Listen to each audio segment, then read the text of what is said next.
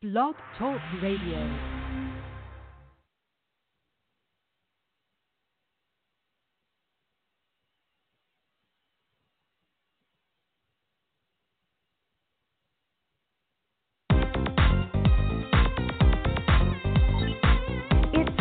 For the Bob Eaton Show, yeah. Giving you information you'll want to know, speaking on issues affecting us all, and music for the soul. Yeah. It's the Bob Eaton Show. Bobby. It's the Bob Eaton Show. Bobby. It's the Bob Eaton Show. Bobby. It's the Bob Eaton Show. Hello, world. Hey, good afternoon, good evening. Hey, and welcome to the Bob Eaton Show. This is where we tell our stories our way. And that's every Monday, Wednesday, Friday night, six p.m. Central Standard Time. And on Saturdays from twelve to two. Hey, we got a great show going on. Uh, we got Artista Dawn Tree in the house. She's going to be joining us shortly. Meanwhile, I want to let you, you know what's going over, on over here on y'all know how I do it. Hey, it don't matter. We don't have any rules or regulations. But meanwhile, going on over here at Eaton Media Services, we got a lot of stuff happening.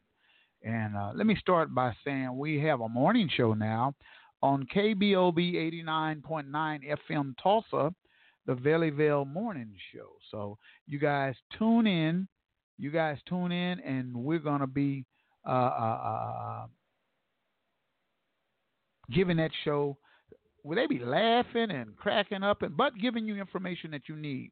Also, on uh, Eaton Media Services, on uh, we have coming soon Mister Durrell Bright and Miss Joyce Williams. You know, they're going to be on the show uh, doing education. So we're going they're going to be talking about education. Also, Charles Harper and Damali Wilson, News You Can Use World One Development, will be having a show. They'll be coming on. Also, Vanessa Hall Harper show will be debuting this Saturday, eleven p.m. Now, not eleven p.m., eleven a.m. You know, I'm getting all mixed up. Come on, Bobby, get it together. And uh, that's what's going to be taking place over here every Saturday from two to five. Um, Dale, Mister Groove Taylor, playing some of your old school music, some of that old school music back in the day. So you can tune in to Dale. And D J Perfecto at six o'clock until ten, you know, midnight. He's in here playing some old school and some slow jams and things like that. Also on Sundays uh, from two to five, D J uh, D J Mac, you know, D-Mac, jazz on a Sunday. So that's what's going on. Got a lot of stuff happening. But Artista Dawn Tree is in the house, and we're going to be talking about uh, what she got going on. And uh, I'm trying to find uh, whew, some stuff right here, but I'm having some problems. You know, so you guys stay tuned. Don't go nowhere. Stay tuned. Hey, my co-host uh, Sansa Ray isn't here, and uh, she's out sick and stuff like that. So, Sansa Ray, hope you get well. And Uh, other stuff, you know. Juice Radio Show every Thursday night. Young people coming together. Uh, Juice Radio Show headed up by Ramal, the hometown heat. And uh, Ramal does a great job. I mean, he's just all over the place. You know, just whew, what can I say about that young man? He's just all over the place doing good things in the community. And uh, we want to, he was sick just a day or two ago, and but he's feeling a lot better. So that's like my right arm right there, you know, between him and my son Trey. You know, they're the ones who kind of work this deal, so we just want to make sure that they're okay. When I am helping a customer, I need to treat them. Ugh. I'm all throwed off right now, but I'm going to be better, though.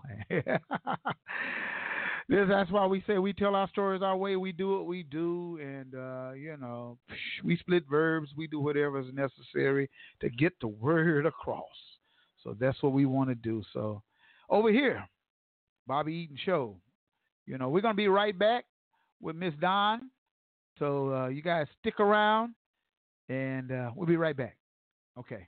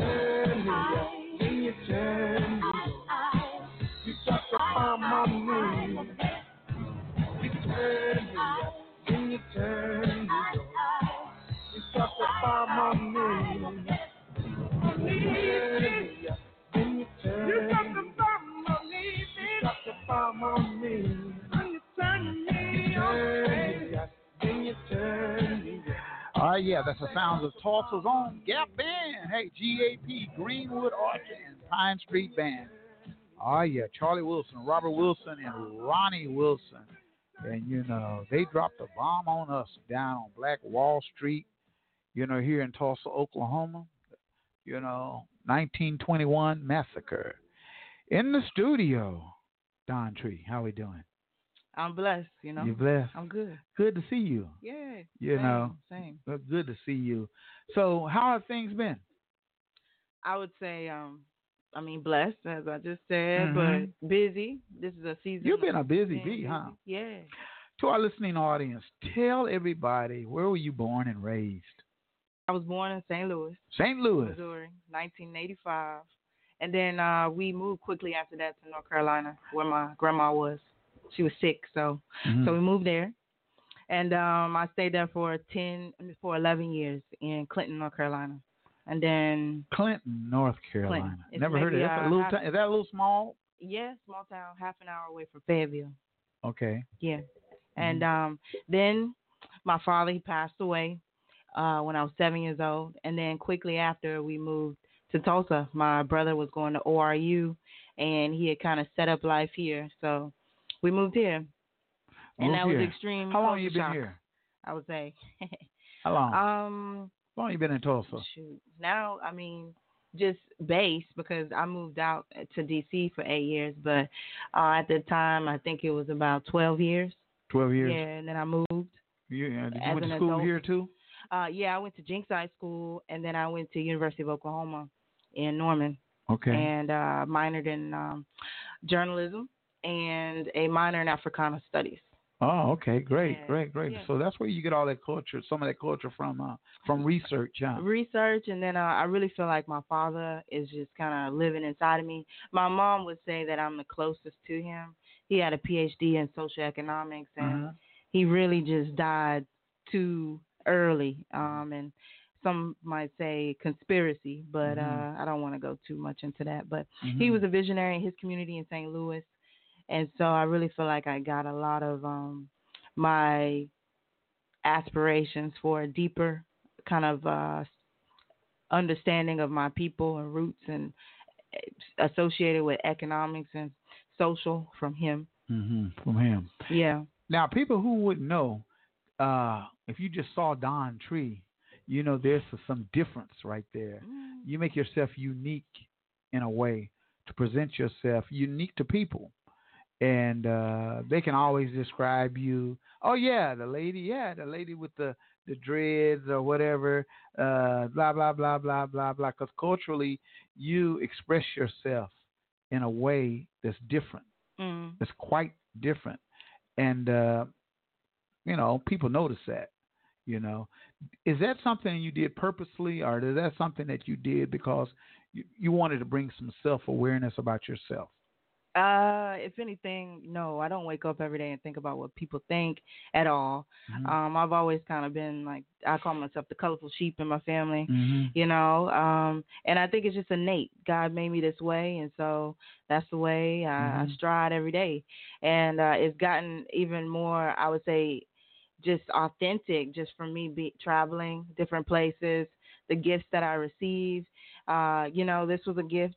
Mm-hmm. It's handmade, and uh, you had a scarf around your neck, right? People uh-huh. can't see so much, yeah. but it was uh, hand weaved in Ghana, and so you know things that I pick up, and uh, even the dialect that I use, a lot of it. I know a couple languages now in Ghana, so I mean it just, and we haven't talked on that much, but mm-hmm. I we'll travel okay. outside, mm-hmm. and so it just all comes together. It's just divine, I would say.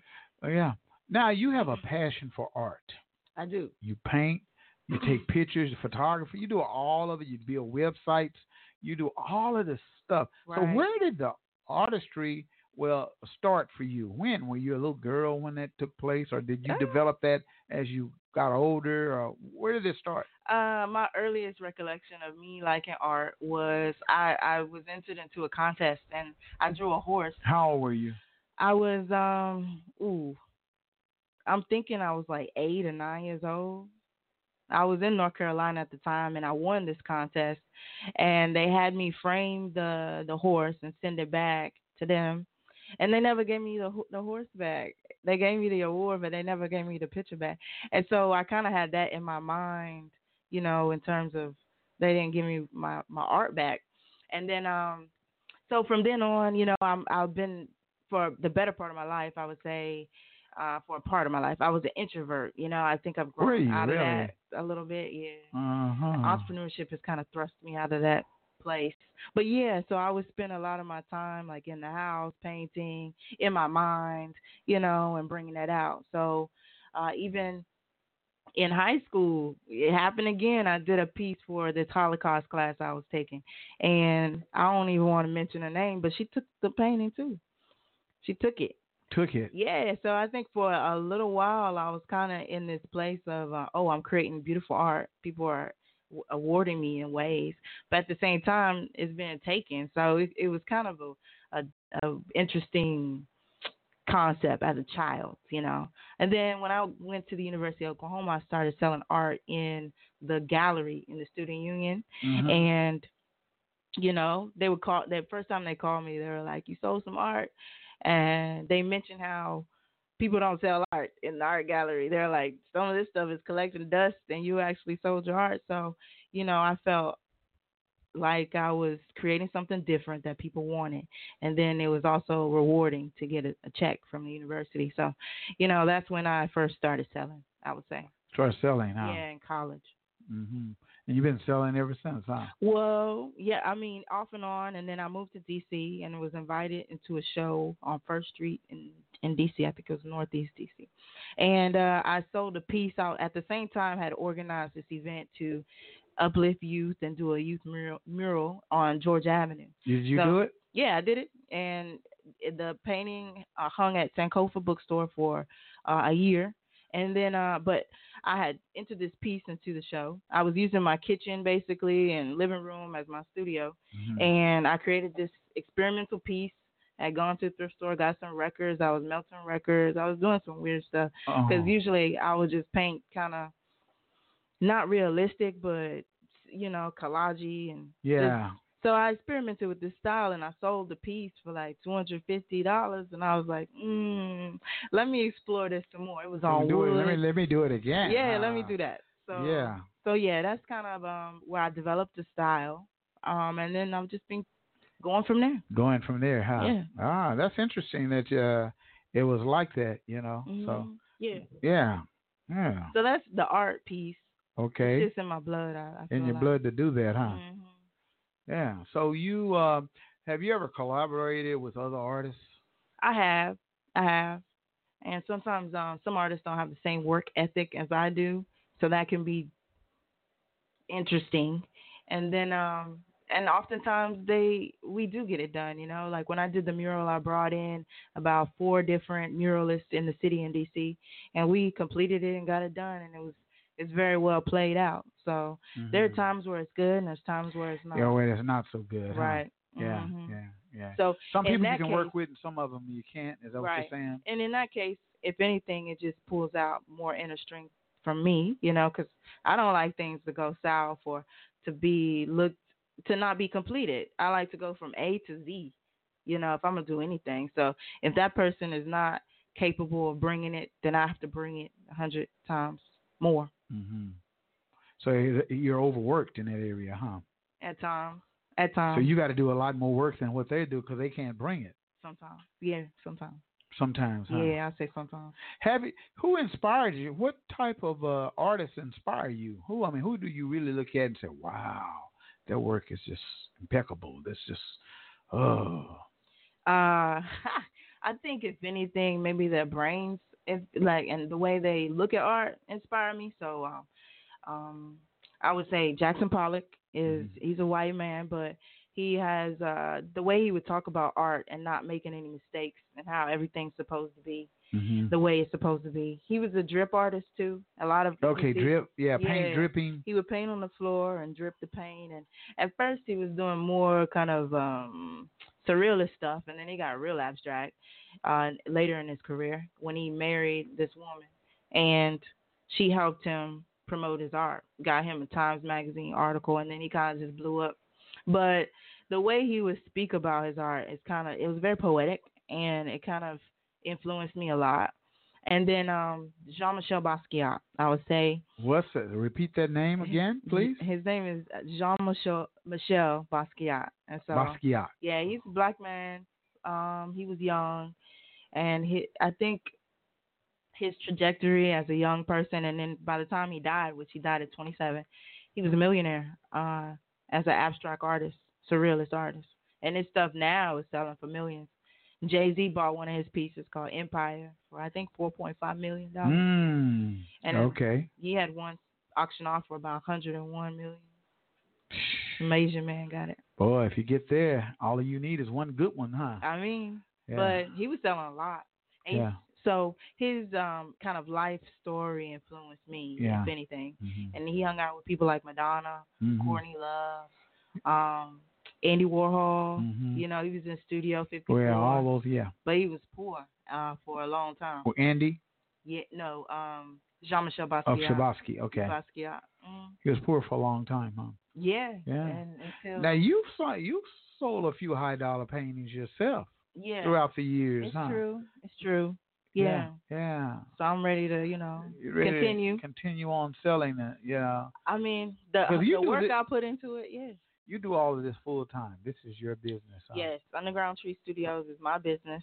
Mm-hmm. My my baby right now. I don't uh-huh. have any kids. Right. My kids. Right, right. This is your baby and your kids. So if someone wanted to get in touch with you, mm-hmm. how could they get in touch with with, with you? me? Yeah. Um, you can go to my website, which is the letter U Tree T R E E P the letter P dot com. So they can go there. Mm-hmm. They can email me underground tree info at gmail dot com. So they can do that. Yeah. And so, then um, from there, you can find my, my information mm-hmm. on my website. Now, you have uh, uh, the, right in front of you. Yeah. Yeah. Tell us a little bit what you got right in your hand right there. So, you know, I, I'm, I'm in Tulsa. You right, know, in Tulsa. We played that song. They dropped the bomb. Uh-huh. And uh, it's not just a love song, you know. Mm-hmm. It's talking about dropping bombs on Tulsa. Right. Uh, so in nineteen twenty-one, there was a massacre. Uh, and before that, it was called America's Black Wall Street. Mm-hmm. And so there were thriving businesses, as you know, over two hundred businesses, black businesses. And so I heard six hundred. Yeah, I'm sure. Yeah. Mm-hmm. They like to limit. All they limit, they lower the end, number, you know. All the time. Wikipedia, they say only three hundred people died. Uh, that's them talking. Yeah, right. You know, my daddy and all of those elders say it was so many businesses, you couldn't even count them all. Mm-hmm. But it, uh, no, and around it wasn't six hundred just that business. Little strip. It, it, it, Greenwood went from Greenwood and Archer all the way down uh, Greenwood to Pine mm-hmm. Street. And we talk about Greenwood. It had flourishing businesses all down there. I was a little boy, and I saw a lot of those businesses, because after they bombed uh, Greenwood, they rebuilt it. Right. About down, five years later. Yeah, five years later. They rebuilt. And, I mean, it was more, mm-hmm. more mm-hmm. businesses, you know. And uh, as a little boy, I would go down there, and they had movie theaters and pool halls and all kinds of eateries and entertainment mm-hmm. places on Greenwood. Right. And it was doing good, you know, and uh, I was like, wow, just a little guy going to the movies uh, on Greenwood. But, you know, we often talk about Greenwood all the time. Mm. We talk about Greenwood, but we never talk about Lansing. You know. And yeah. Lansing was. Uh, Your father was talking about yeah, that we, Monday. Yeah. Yeah. Lansing had everything that Greenwood mm. had, you know. As, it had, you know, movie yeah. theaters and the same thing. Right. Mm-hmm. So in high school, because I lived out south, right? Mm-hmm. I went to Jinks.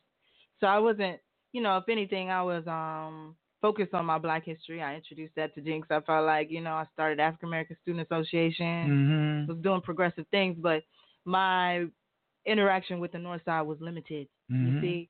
And um, it wasn't until my mom told me what happened here did I really get hip to it, because they don't teach it in the school. Well, they didn't teach it even when I was in school. Yeah. So it wasn't taught. It's and becoming I think that, more. Yeah.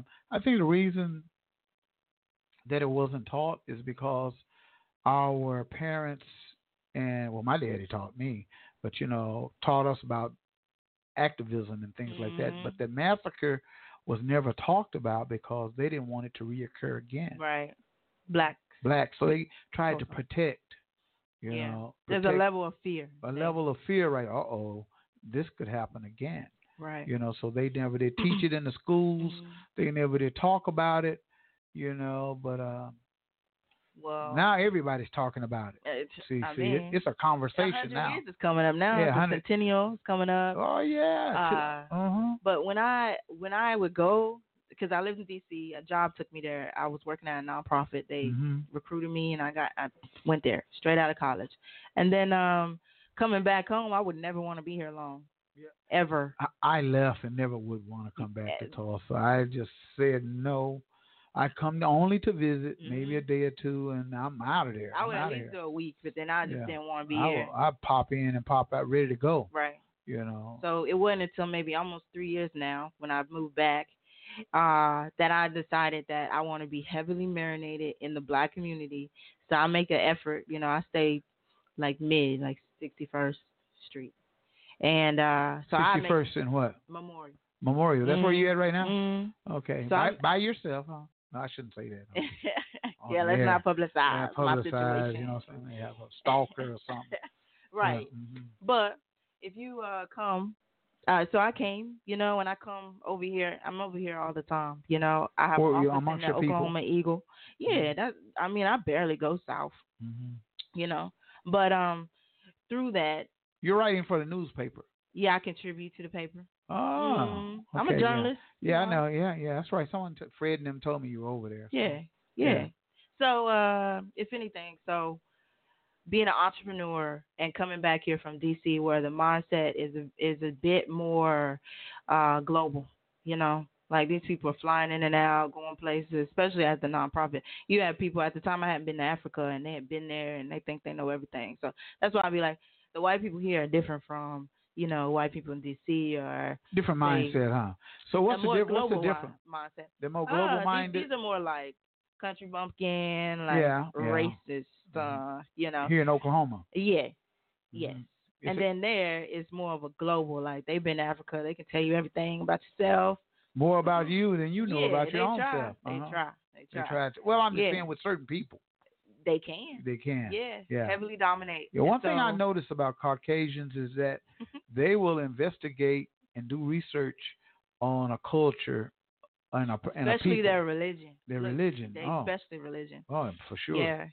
If, anyway, so coming back here, I was just kind of, I get angsty because it's like I want to work with the black community. That's my business is marketing, where I want to create graphics and do logos and propel and help businesses thrive in the black community. Uh-huh. And there's a sense of, people don't want to thrive, or they do, but they don't know how. But then they still neglect. Here in Tulsa, yeah, they still neglect Black Tulsa. The, we're talking the about. tools that you yeah. have, and if anything, they want to support white business before they support black business, and it's a unhealthy mentality here. So being here, I just I started creating this graphic art because I usually just paint, and I started creating this graphic art, which um, at first it was just the prints, and then this past year I decided to put it in a book.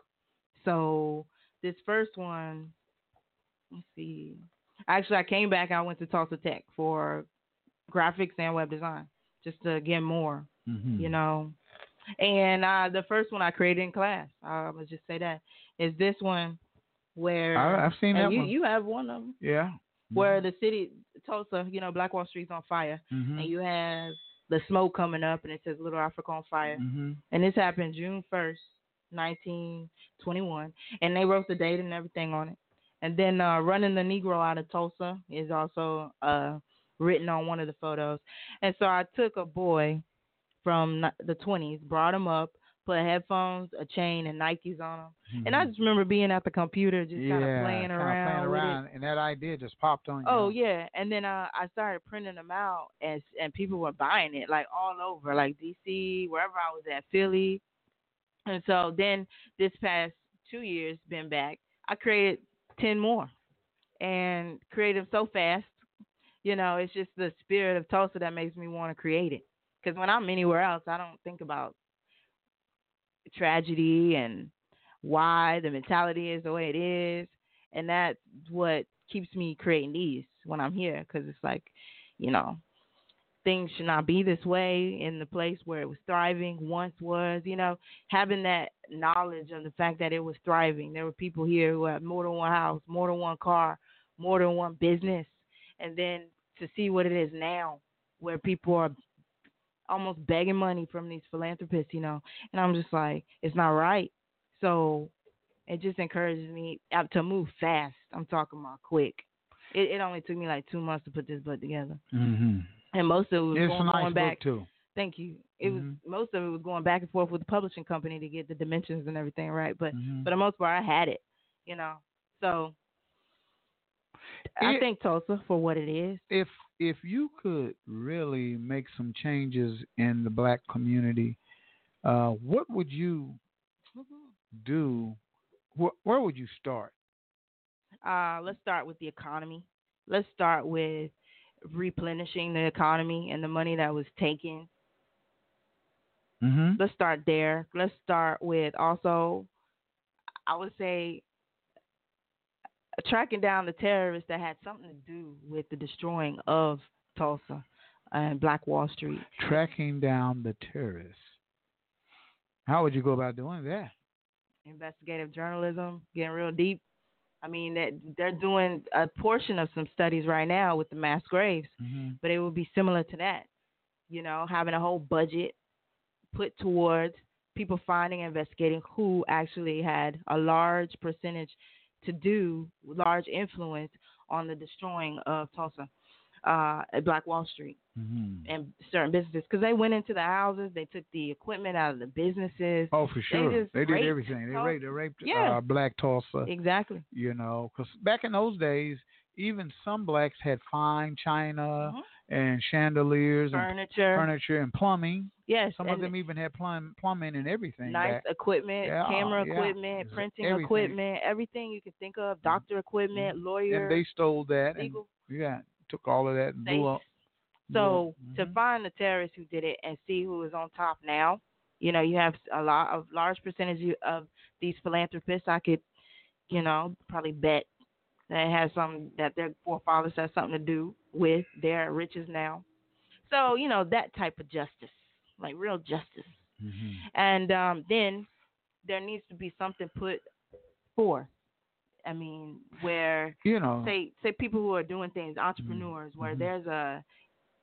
I think, you know, Don, I think a lot of the skill sets uh, have been taken away from our people because our young people and our young black uh, Afro African-American men, black men, don't have skill sets. The younger ones don't, they don't know how to paint. They don't know how to a lot to of build. By choice now. A yeah, lot of it's by, by choice. choice. The mentality. Yeah, mentality, and they don't even know how to change the flat on a tire. Uh, for flat, I mean, change the flat on a car. So, and there's a reason for that. Yeah, and I, I will attribute that to me- mental illness. Mental I feel illness, like mental right. illness is very rampant in Tulsa. I'm not going to just say black community, yeah. but Tulsa in terms, and you know, you go back to nineteen hundreds when. One generation after slavery, we're working together. We have mm-hmm. no choice. Right. We know how to work together. I mean, it was legally segregated, segregated, but I really feel like at that time they still would have done the same thing without it being segregated. Mm-hmm.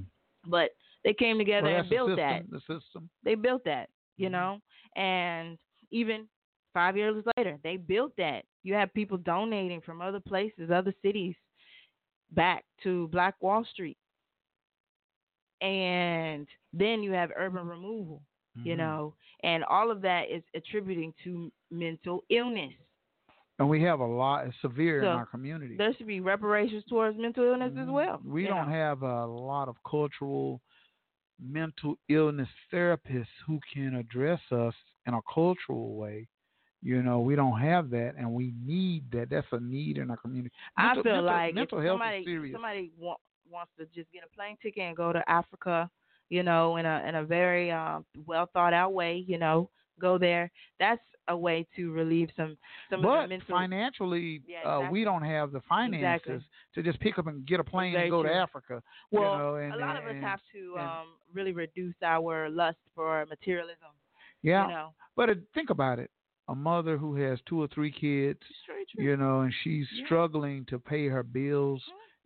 Those children, it's kind of hard for her to say, put that on hold and take a trip. Oh, it's very true. You know, now when you're single and you're by yourself, you know, and it's still it, hard for me. Yeah, and it still can can be difficult. I'm an entrepreneur. I don't work for nobody. Yeah, right, right, right. You know, and it's still hard, but you know, you have a means of making the income to get to a point to where you can probably. I know how to sacrifice a lot. Sacrifice and save for a trip. Yes. You know, and some people I'm don't saving know how to for sacrifice. a trip. I know how to save for a trip and sacrifice. You know, instead of eating burgers, I'm going to just yeah. eat some some, some, people, some beans and rice. Right, you know and put I mean? it in the freezer and yeah, eat it every exactly. day. Eat it every day you until know. I can accumulate enough the money, money to I get need. my plane ticket but and my passport. People don't have that Yeah, ethic. and they don't have that ethic uh, or that desire even to want to step out of their comfort they zone. They do, though, because they'll talk about it. But well, we'll spend our money on everything else. Jordan. Yeah, we'll, like you're saying, yeah, we'll do Mercedes, that. Yeah. You know, give it to the white man. Mm-hmm. We'll do, and we won't spend it on ourselves for to be cultural and to get information of, of our history of yeah. who we are. And I wouldn't even say, you know, you go for a vacation like two weeks, even one week, it's not enough. You got to be there. You got to yeah. marinate. And, you know, the people that I know, because I know a few brothers who go over to Africa and they stay for a month or they stay for two months and then they come back to the States mm-hmm. all pumped up and you know, culturally just, ugh, to the sun. You know, and uh, with all of this information and all of this history after living over in the motherland. Yes. And which is quite different, you know, mm-hmm. once you go over there. Oh, I mean, everybody's black. You have innate culture. I mean, it's just amazing. Now, let me ask you this question. And I went, can I say this? Yeah, go ahead. Initially went to Ghana. That's where I've been. And the first time was six years ago. And I work with a tourism company. And so through my business, um, a particular, this tourism company contacted me and said they needed some marketing. So we worked it out where I went. And in exchange for basically touring me around and hosting me, I was in charge of their marketing for that period of time. So I went for six months. And that was a long time. And I learned a lot. And uh, since then, I've been back three times. And I just got back maybe a month, two months now going on. Uh, for um, And you're going back, right? An artist residency. Mm-hmm. Yes. I secured some land, so I will be going back. You secured some land over there? Oh, yeah. Okay. Yeah. Okay.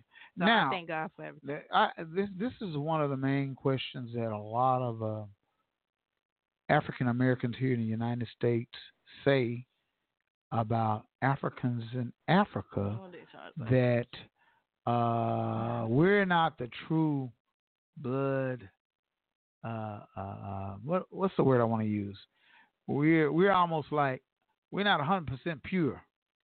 So therefore, there's a division right there that a lot of Africans feel like that they are a lot better than those the are the ones, ones that come here more yeah. so. Is that the ones that come here? Yeah, I think more so um, because they're even they're even trained. Just like we come when we go over there, people when we get your shots and get your yellow card and stuff, they like to talk to you and tell you not to eat this, not to do that. You know, they mm-hmm. like to just tell make you scared.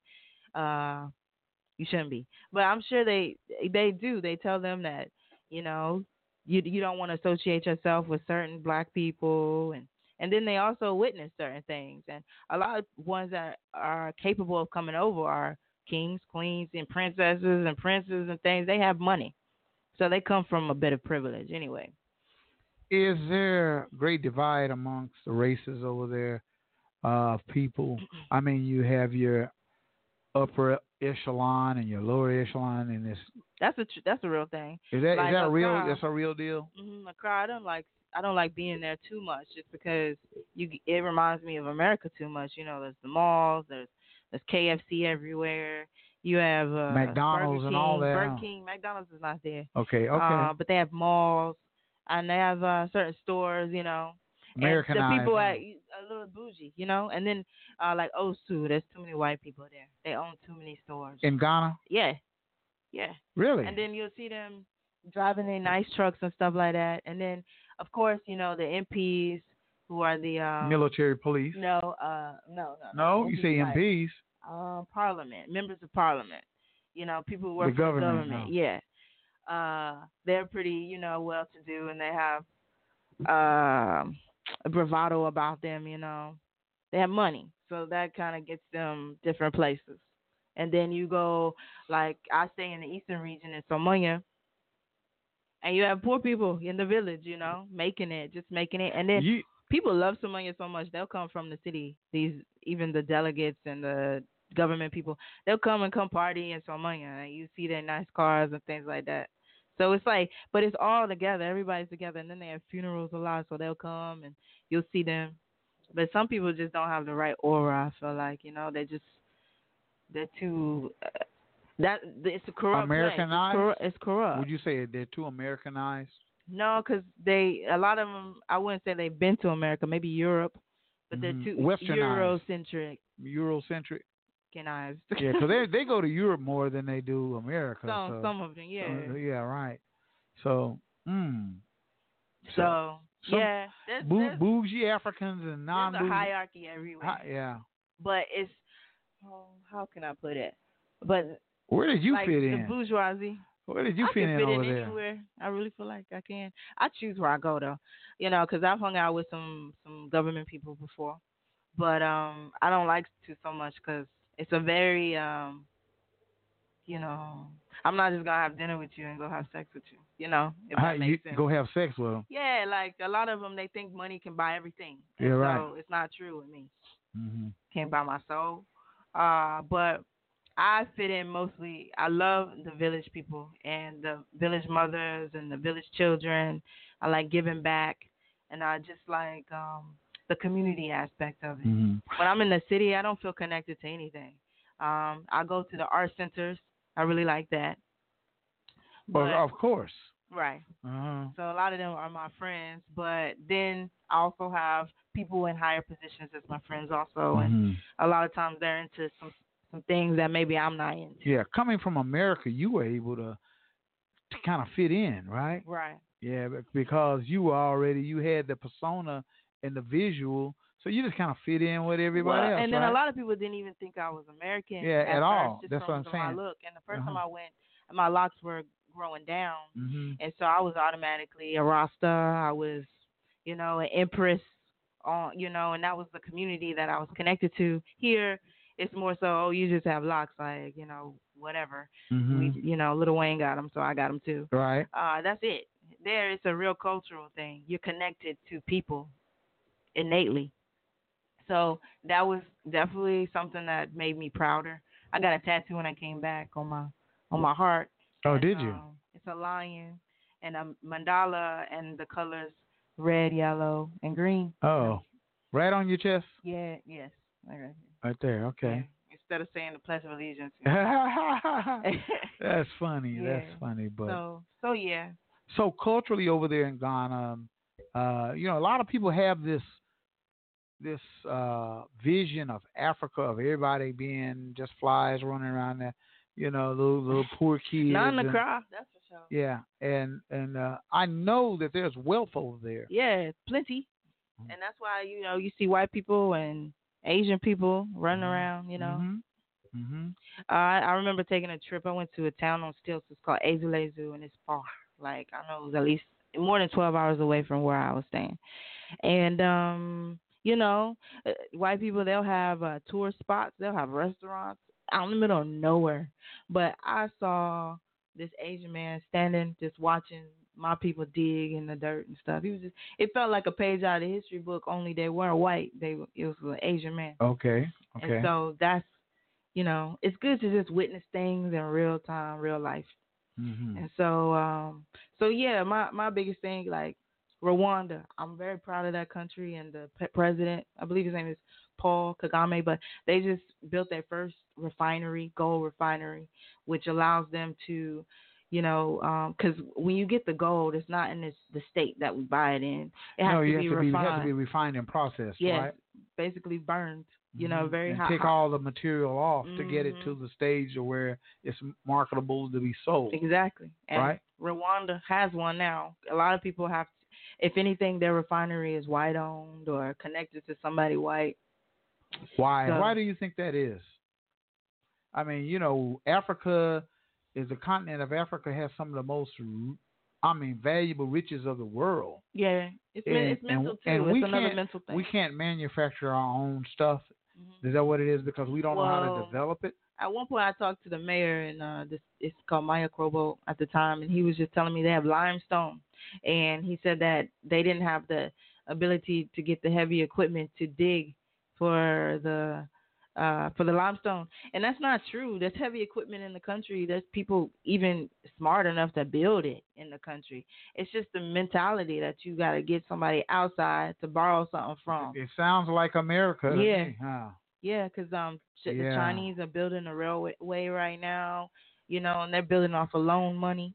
Yeah, so, that's what it sounds like. Yeah. So Saudi Arabia crazy. Helped with their health care uh, just recently.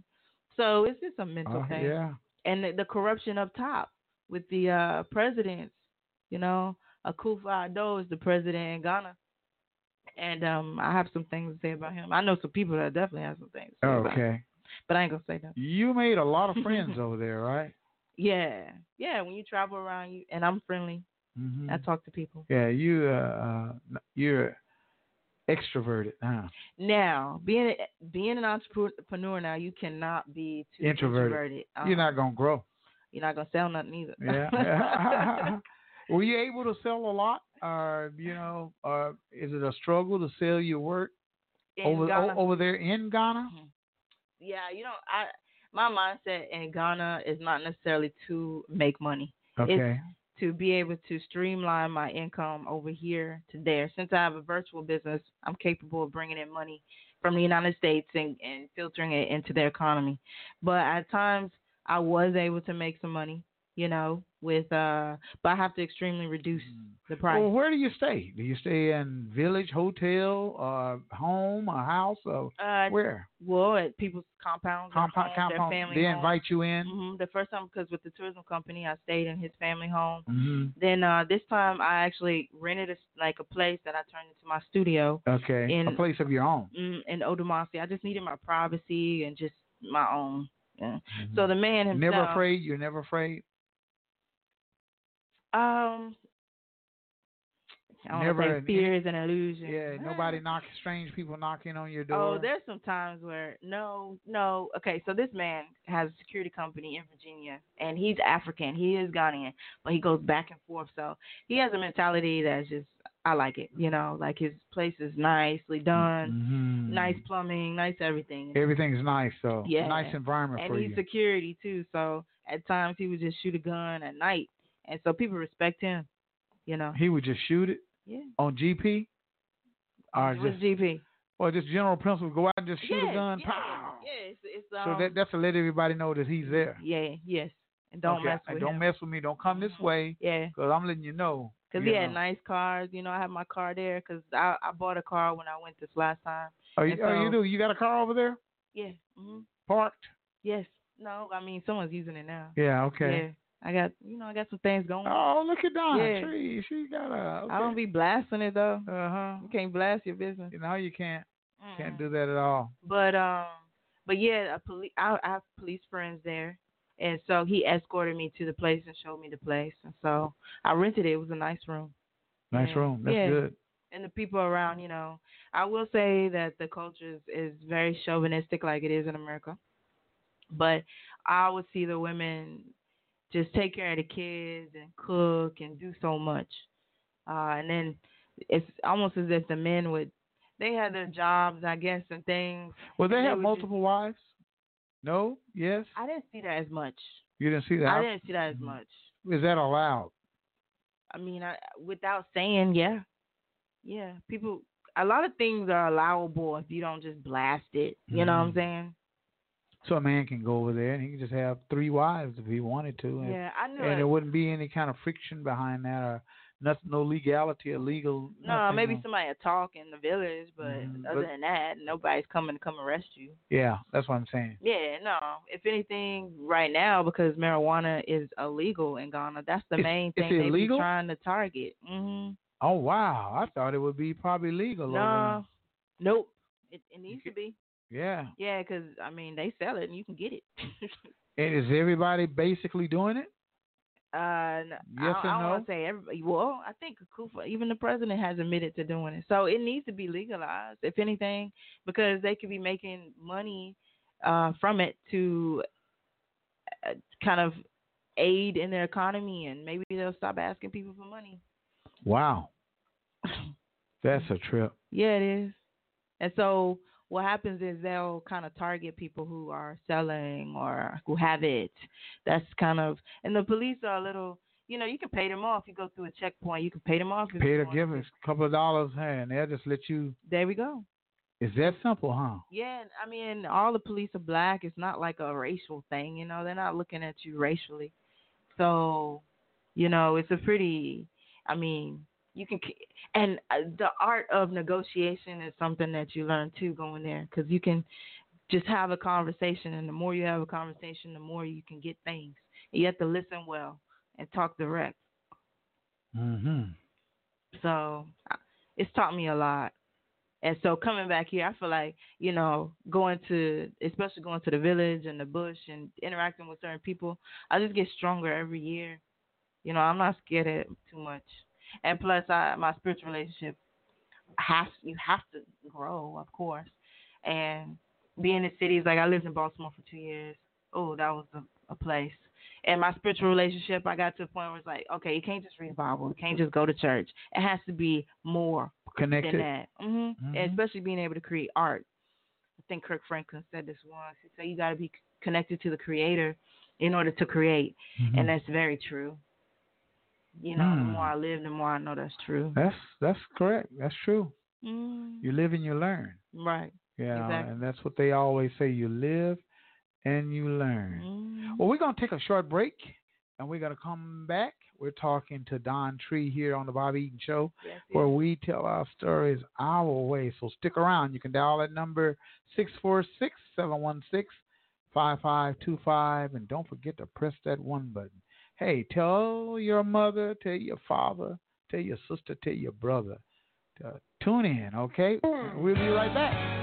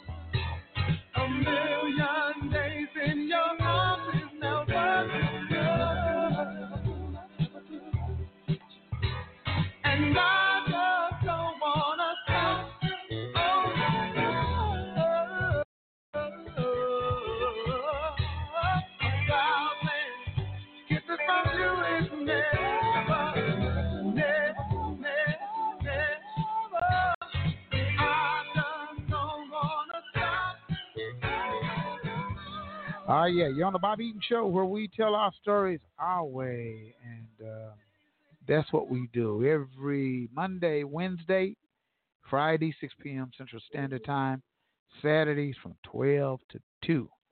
And Miss Dawn Tree is in the building, and uh, we've been chopping it up, you know, even off the air, and it's good to have her. Turn that mic sideways, lady. Yeah, there we go. There we go. And... Uh, She took me to Ghana, and I was just up in there. I'm listening to some of the stories and stuff like that. Because we got to tell our stories, you know, because um, uh, our young need to know, our mm-hmm. people need to know, and we need to share the history and the education, pass it on down, mm-hmm. push it on down so they'll know. Right. And yeah. that's another part of this book is um, you need to write your history, too. Mm-hmm. And implementing this into the school system, the high talks with Rudisil Hill Library already, and uh, okay. getting this as a teaching tool because it's um, it's a snapshot, you know, and it's very interactive. When I show this to kids, they have so many questions for me, you know. Do and they, it's, have, it's, mm, they have a lot of them? Yeah. Like questions like what? Like, um, like one, I have uh, Dick Rowland and Sarah Page who were in the elevator together uh, and rumored that he assaulted her, but there's also a rumor that they were dating. Yeah. So they'll just be asking like, oh, who's that girl? Who's that boy? You know, and then it opens it up and then they'll basically, you know, it leads to the massacre, you know, when it, how that broke out. And they say, what? They destroyed all those businesses. Yeah. All they, that yeah like really that happened? Yeah. And yeah, so it's conversation. It, it very just, it opens their mind up mm-hmm. that this is capable of happening. Yeah. And they relate it to images, you know, that are in the book. Right. So it's called Tulsa's Black Wall Street, A Modernized Revelation. And you can get it on my website, u tree p dot com. Go shop. And my store is there. If you want to purchase it, it's only twenty dollars. So, um, yeah, this is volume one. I do intend on creating another one. So as time goes on. But mm-hmm. I just got back, so I'm really just promoting it now. Mm-hmm. All right. Do you plan on going back to uh, Africa soon? Mm-hmm. How soon? Uh, the end of the year. I plan to be here. And when you say end of the year, what, November, December? Oh, I don't need people tracking my moves. Like okay, well, okay. Let me ask you this. What about the weather over there? It's hot.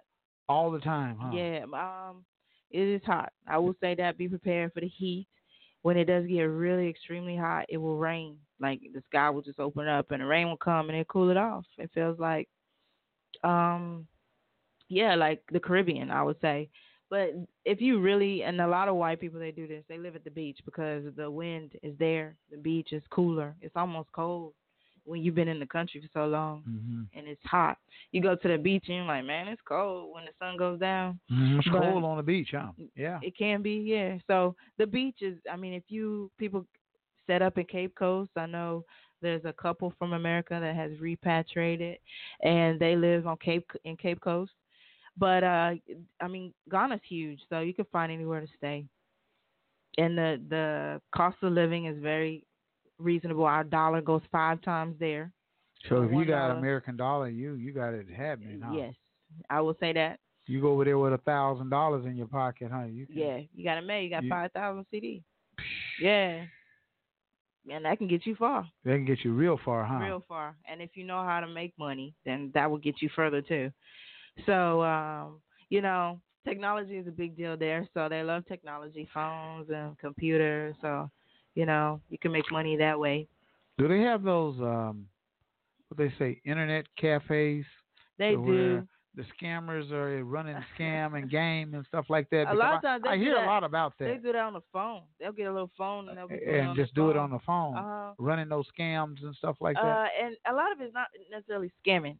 If anything, because I I know some folk, too. Like, I know all people, all walks of life. I got you. I ain't going to talk, tell on them or nothing. But they'll create a relationship with some lonely person somewhere. And that person will be dumb enough to send them stuff, you know? Like, and I'll some be like, senior, if they some dumb enough. Some old person, some lonely not woman. Not even that. Well, you know, just a, lonely a young person. person and a young man even. They be stupid. And then they'll correspond with them and, and, and build their friendship. Yep. Build a friendship and, and get to their little heart, yeah, and then tell them a story. I just lost my so and my mom, and Those, I need a, at times, yeah, yeah. And, and sometimes, run, that, run that little game on them, huh? Sometimes it's not even a game, you know. It's just like an interaction, and these people are very weak if they allow it to even happen, you know. But yeah, there are some tricksters out there who tell you a lie, but you know, you you kind of have to be smart. You know, and you can't blame them because, if anything, you took your credit card and gave them that money, that debit card, and sent them that money. They didn't, like... Yeah, you did that yourself. They're huh? not here. They can't hurt you. Uh-huh. You did that. Yes. And it's... So, anyway, um, if anything, I think it's just weak people in the world, and they need to stop blaming their um, their abilities to be weak on other people. So, you know, it's capable anywhere. You know, or can, here in the United States, same thing. Yeah, same thing. Yeah, yeah. So we can't just say that it's only only in Africa. Yeah, Nigeria. Yeah, Nigeria. I mean, but you hear a lot of that. I didn't know if it was a myth or is it, it just happens. It's, it happens. Yeah, you go to little cafes, you know, and there'll be some young boys, a lot of young boys, just in the room, you know, and they'll have pictures of white girls up on the computer because what they'll do is act like they're a white girl or something. They'll act like they're a white girl. Uh-huh. Calling a white girl. Right. Call, no, a, a man. A man, act, he's he, he'll talk like a white girl. He'll send the pictures and text and type and everything like that. Uh, and, and appear. Like a, like a white man. Yeah, cat basically, fishing. And get a girl to maybe talk to the yeah. man. Or even sometimes they manipulate their voice to sound like a woman. You know, that happens. Um, but these men are desperate and stupid if they online like that. I don't even have an online account to no dating uh, site. Yeah, dating I don't site. have. That. I don't either. I don't do that dating. Yeah, sites. Me either. No, that's dangerous. Yeah, I like to meet people face to face and right. see you in your, your face, your eyes. Me too. Yeah, feel your spirit. So that that is a thing. Um, another thing is uh, you have a lot of white businesses over there. You know, Harley Davidson is over there in okay. Ghana. Harley Davidson. Uh, Jaguar.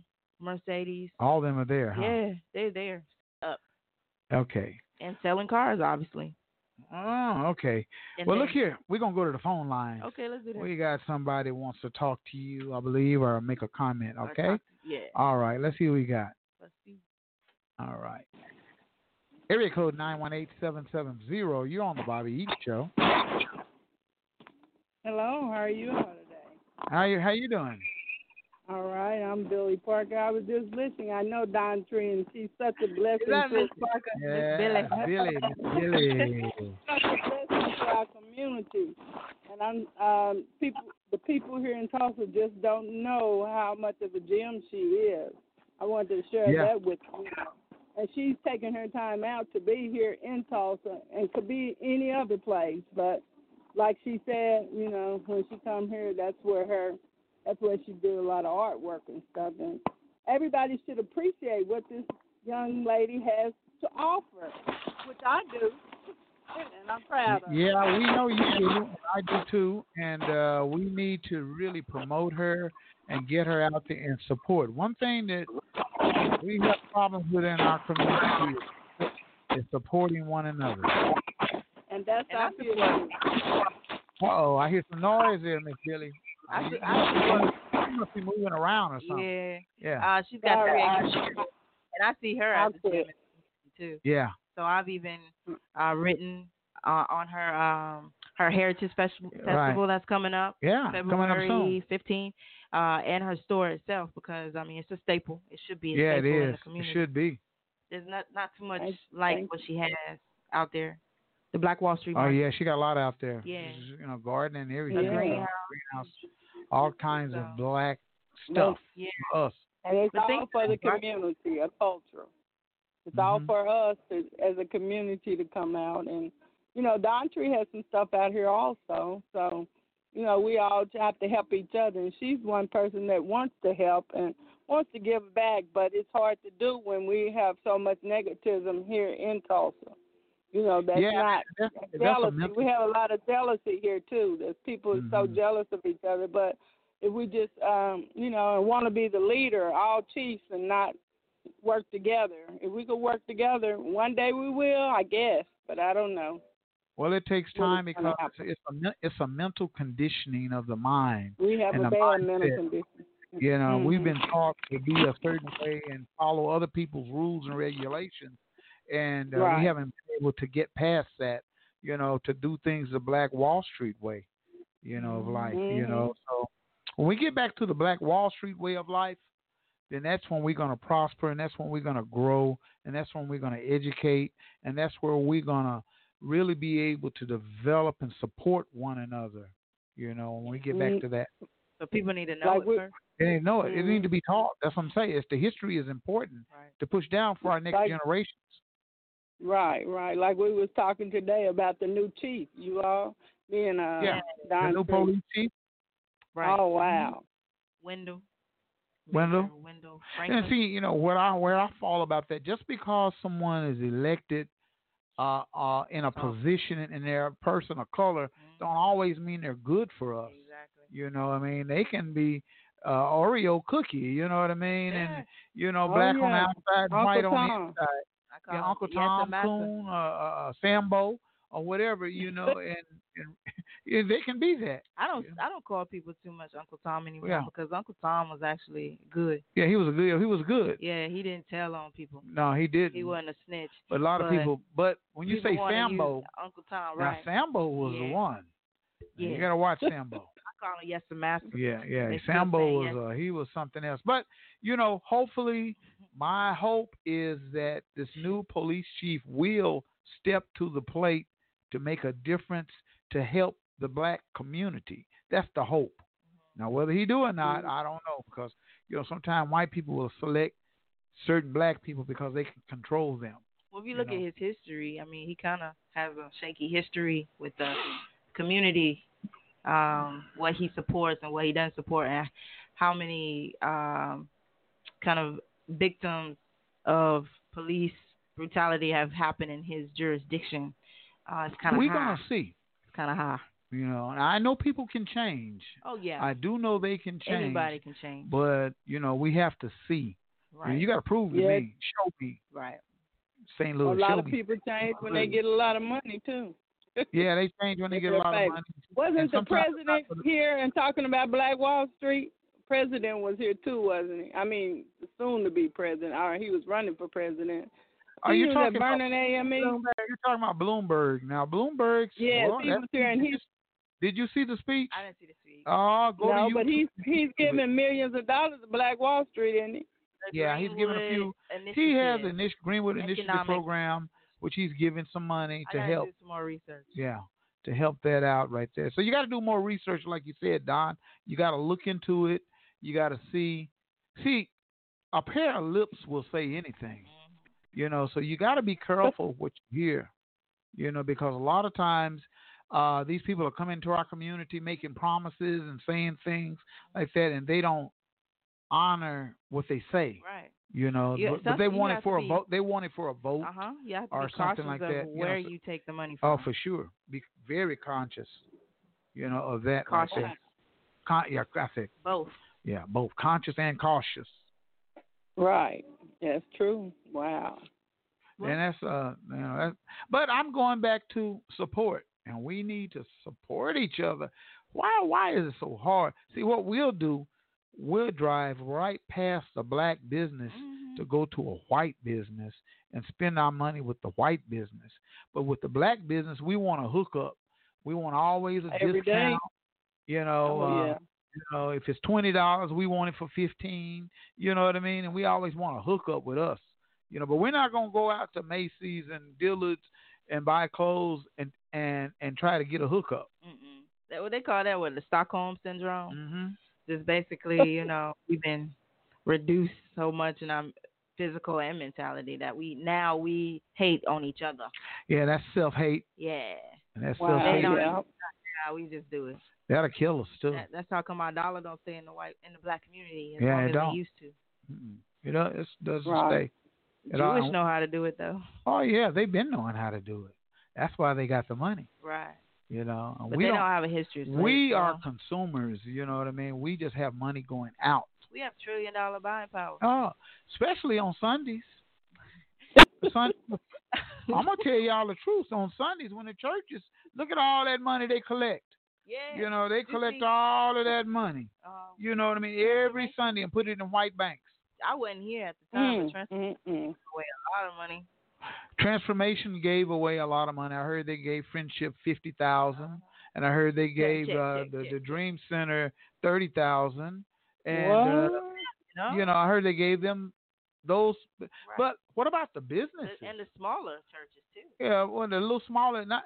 Not just the churches, the business. Right. I mean, hey, Eaton Media Services over here, yeah. Black Wall Street Market is over there. Underground, Don, Tree Studios. Under, Underground Tree Studios here. What about these little smaller companies who need the help? Mm. Because once the church was. Now, you know that's not the way the world works around here. You know well, that. I know in Tulsa, Oklahoma, it don't work like you that. You already so. know. That's the way Tulsa works.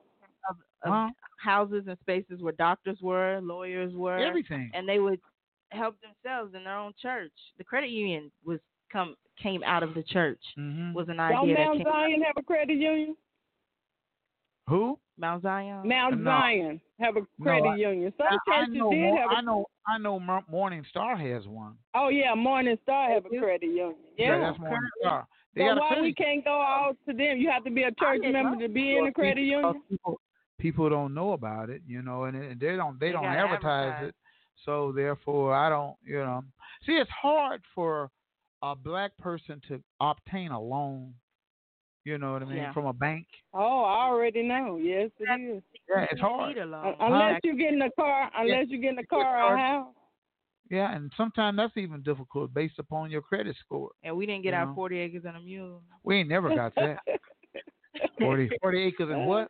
And a mule. Uh-huh, mule. And I think it was one hundred dollars. Yeah. But also um, on the way here, I heard about some minority business directory. If you go to black chronicle dot com, I'm going to go there. I wrote it down. Uh, but then also, who is it? Um, Ter- Teresa in the community. Anderson.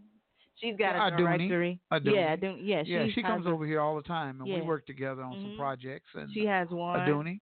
A directory. Yeah. I can't remember what it's called. Are we going to start promoting her directory? Or black, it's black it's business. Big. It's a big one. It's a huge. Yeah, it's huge. Yeah. But people don't know. Right. You know, so we got to get black it out Wall Street there. Black Wall Street Times. One black app. Mm-hmm. What did you say? Black Wall Street Times have a directory online. Yeah, they do. Okay, mm-hmm. and then um, with Nehemiah brother, Frank. Yeah, Nehemiah Frank and Black Wall Street Times. You know, it's part of it's part of our media services. You know. Mm. So um, yeah, but uh, it's called the Field app. If you download the Field app, it's called the Field. He's out of Philly, and he's really Meek Mills is on the app, and I'm on the app. Mm-hmm. Um, he's very good at just getting around and getting people on the app.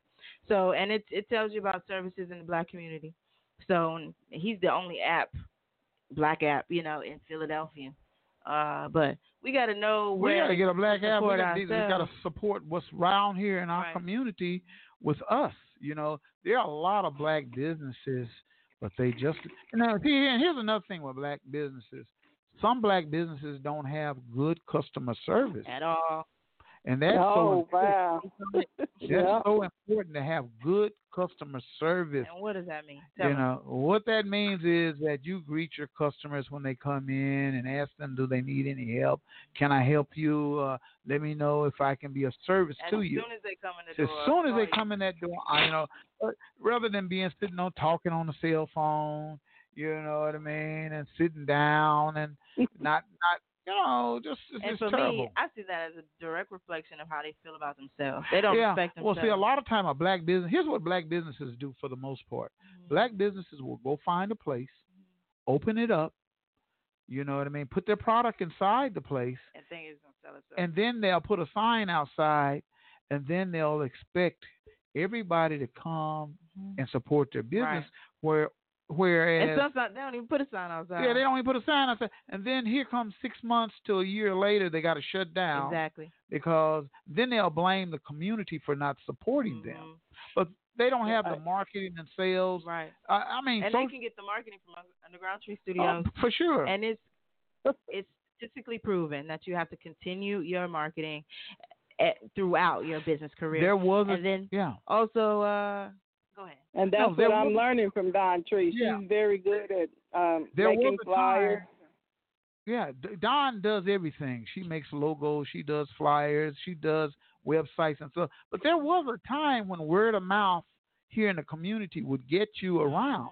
But we live in twenty twenty mm-hmm. where you just can't do that anymore. It, it just but doesn't I, work I like that. I work off referrals. You know, a lot of my work is based off of referrals. If yeah, and it's the referrals. That's good. That's that's good. It's still there. You still have to have that. If you but, do a project and say the project lasts a month or six months or a year, and you don't do a good job within that time period, you're not going to get referred to nobody. No. So my track right, record right. is not good because mm-hmm. I'm getting referrals from people in other cities, right, other countries, and which is good. Mm-hmm. Yeah. So and I. That's because of the networking.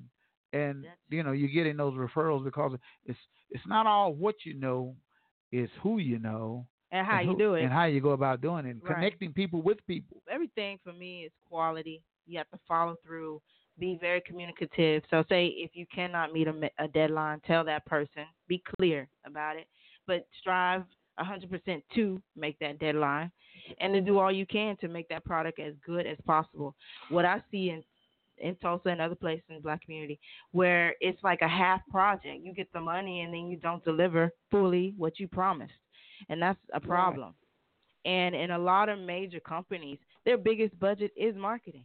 They understand they need mm-hmm. to advertise on what uh, this social media platform. I think it's just as important as a product itself. Yes, it is. You know, that's, and a lot of people don't get that. Those are the two biggest budgets, is the, you know? the product and the marketing. Mm-hmm. You know, because if you have the marketing and the sale, marketing and uh, sales and stuff in place, then and people know that you have this product, right? Then your chances of getting the income is going to be greater, right? And a lot of people yeah. they start out without a logo. Come on, that's yeah. the first. They don't have a, a logo. They don't have any people kind of concept. People can be making money just off of their logo. I've mm-hmm. seen businesses, they'll have a storefront, and while they're building the storefront, they have their logo, they have their website with their logo on it, and even a store, and they're already selling stuff before they even open the open store. Up. Yeah, you know, and they're, they're also advertising their brand. But what happens here, we're so focused on the product that we don't have our brand together.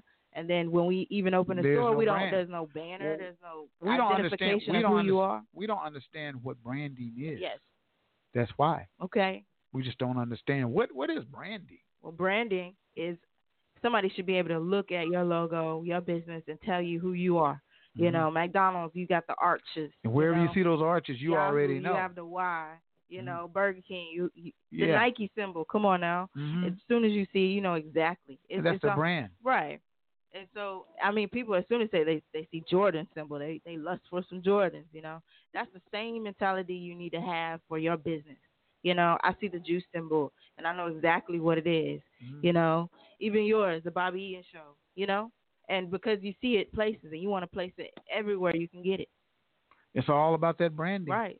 And you have to put some, I mean, you don't necessarily have to, but it's good to put some money into your branding. Mm-hmm. Because if you plan to make a million dollars off of your business, say three hundred dollars on a logo is not a lot.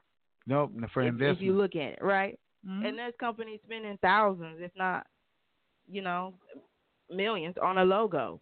Seriously. So um, mm. we need to change our mentality when it comes to paying for, say, a banner or a flyer even, or Um, time on the radio. You gotta change your mentality. It's really I important. Tell people that all the time. I said, look, we live in a society today that where technology is, you have to have it, you, you know, and you can advertise on social media for free. Mm-hmm. You yeah. know, it's just a free platform exactly. for you to promote your business. Mm-hmm. You know, on Facebook, Twitter, Instagram, and all the other formats for free. Right. Advertising for free, but you know we won't use that. And then it takes time to do it too. And mm-hmm. since some people get overwhelmed with doing it on a consistent basis, well, you have that's to stay a consistent. schedule. That's a scheduling issue. Yes, because if you put yourself on a schedule, uh, I'm on a schedule. I know good and well when I work up in the mo- wake up in the morning, I'm gonna do my texts and my email, check my emails, do texting, you know, uh, get my social media in order for a few hours, right. and then I'm going to come into the studio mm-hmm. and do what I need to do yeah. here and blah, blah, blah, blah, blah, and so forth throughout my day. The one thing about, I mean, it, this and this is my earliest recollection of keeping an agenda or a calendar was at Jinks. They give you, each student gets a calendar, an agenda. Every year they get it. And so you're able to kind of physically write down what's going to happen at this time. So I use the calendar on my phone, and yeah, I write to-do to do list. Yeah, I yeah. got it, too. That's what I do. And that helps me every day. Mm-hmm. Like, I had a to-do list with what I was going to get done today. Uh, Did I get it done? Yes, right, I right. got it done early. Because you can't remember everything if you're a busy at all, person. At all. Busy person. You got to put it on that yeah. calendar. I used to have, like, a little note-card book, and then I could look back at it. But it's the same virtually. You know, mm-hmm. you use your it phone the all phone. the time. Mm-hmm. So just put everything in there. Uh, but that's Reminders, how Reminders, times, it'll pop up yes. and tell you stuff. Uh-oh, ten, you got an hour before you need to get to this meeting. Right. And uh-oh, let me go ahead and go. Yeah. Mm-hmm. And so you have to put those those um, tools in play. Mm-hmm. And so that's... They're there and they're free. Uh, come on. No. So that's what I have to do, and that's what other people need to do. And so hopefully they learn from me and not just kind of envy me or mm-hmm. become jealous. And that's a part of our community where we tend to do that and not. But I, hey, I like say to, jealous. Yeah. Yeah. That's a it's a stronghold. Ah, on people. Yeah. yeah. And so it, it stagnates. It doesn't stagnate me because God opens doors for me. You know, you know that people oh, for all of close. Us. Yeah. Right. But if anything, it, it keeps me working harder and thinking more innovatively. You have to think innovative as an entrepreneur. If right. it's not working, something else needs to work, you know. And don't, I have a lot of don't tools. Give up. Don't right. just stop. Never give up, you know.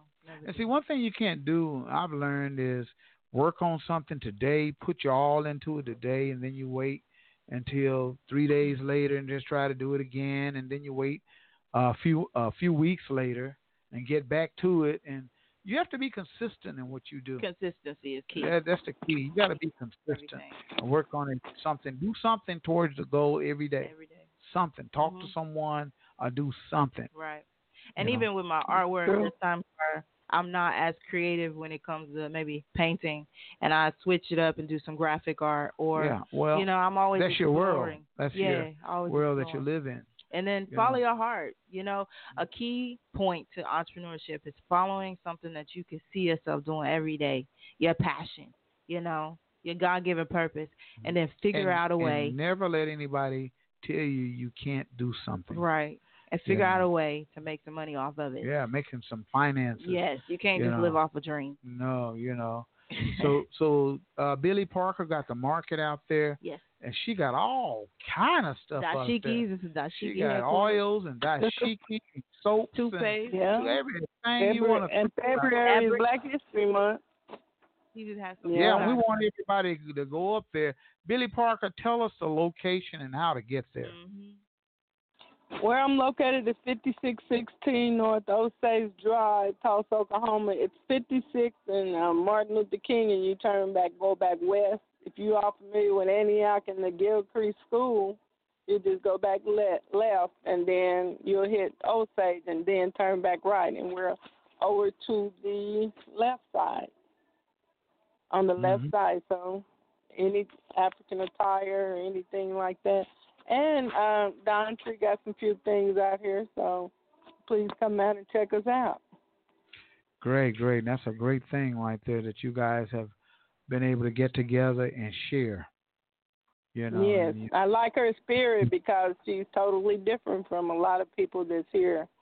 Like oh, Greenwood yeah. is. Greenwood has really. I mean, when I go on to Greenwood now, it just I just get a eerie feeling because so much different than how it's so many different things happen there. I mean, it just yeah, it you does. Know just, everybody is against each other, and you know no yeah, one. We have- We have a lot of what I call cliques here in the community. Cliques That's of it, clique. You got these cliques. So-and-so got a clique, and so they got a clique. And they, I'm not a cliquish kind of guy at all. I don't do cliques. But you got all these cliques, and these cliques feel like they have the answers to how we should mm-hmm. be in our community. You know, and right. uh, they want to be the only ones. They want to be the only ones, right? And, and so, and, and what I like about Dawn Tree is she don't. She's not in no clique. She's on her own. She handles mm-hmm. her business, and no matter what, you know. And she sees a lot of things that, you know, if it don't work well, one way, she'll go another way, and that's the way it should be.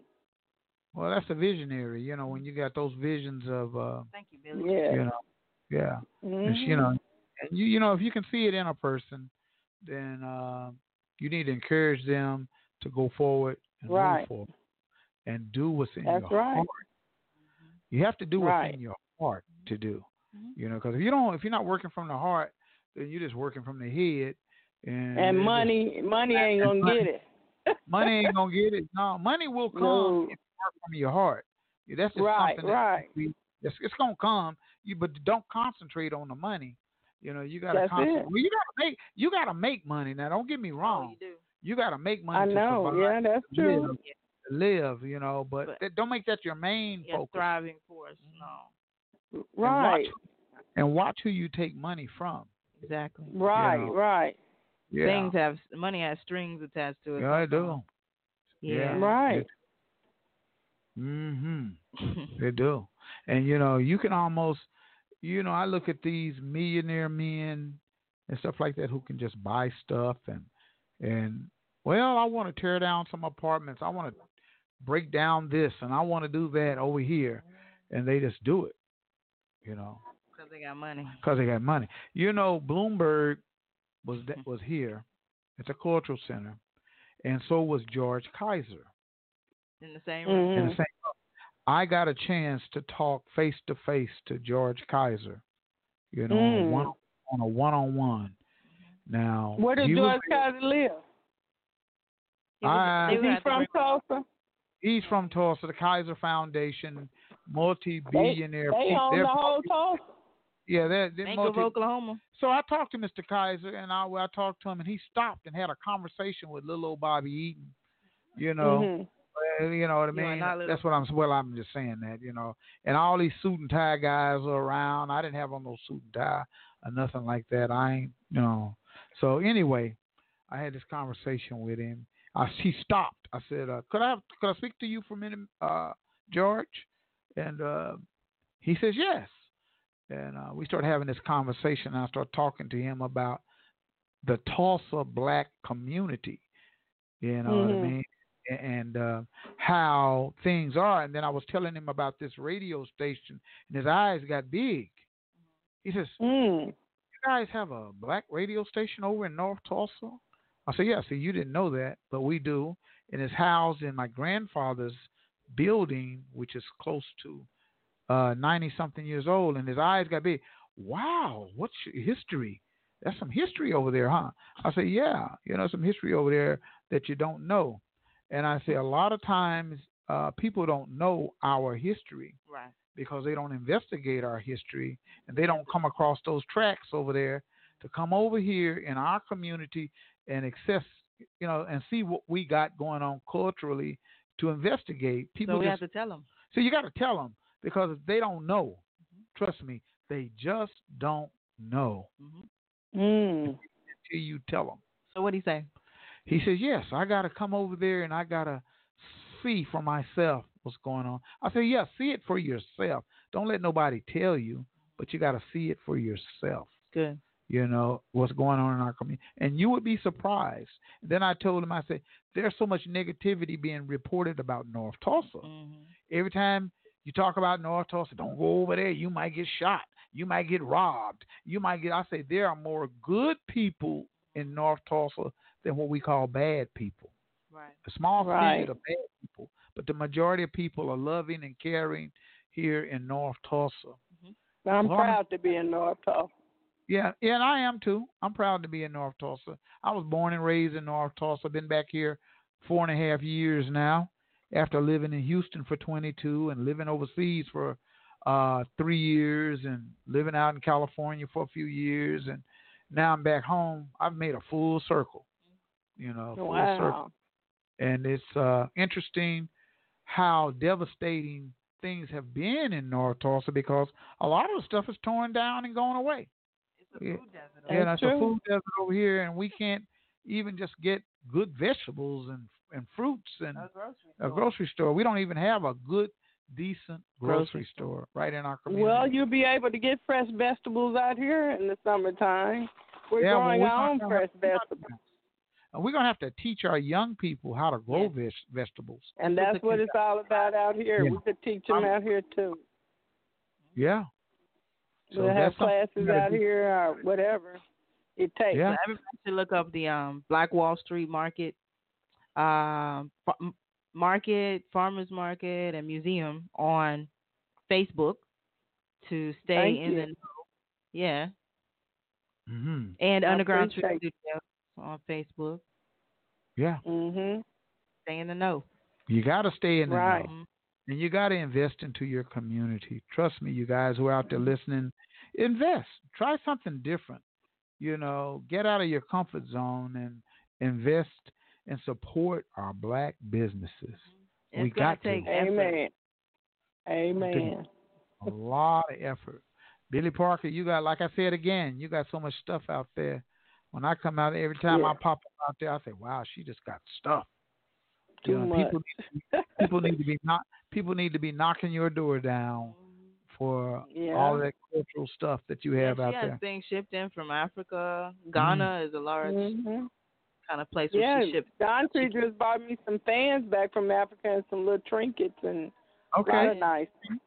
Mm-hmm. Yeah, well, she's going back and forth, export, import. There we go. You know, that's you know, what it's all Black about. Star Line. Yeah, Marcus right. Garvey. Marcus Garvey. Yeah, and that's uh, that's a good thing, you know, that that uh, she's done something like that. I like to say, I mean, I'm liking seeing you guys kind of hook up like that, and I wish some of the brothers would be more like that. You know, black Another men. Another thing about the boys, I I went to the parade, the Martin Luther King parade, and wow, yeah. we need to work on our young boys. It's something, all girls was out there uh, in the parade, but I never did. Yeah.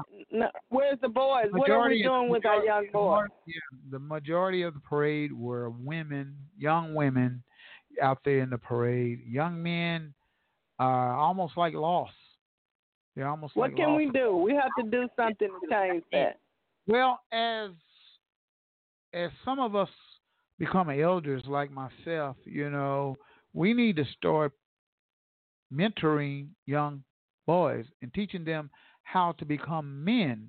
See, there's a difference between uh, malehood and manhood.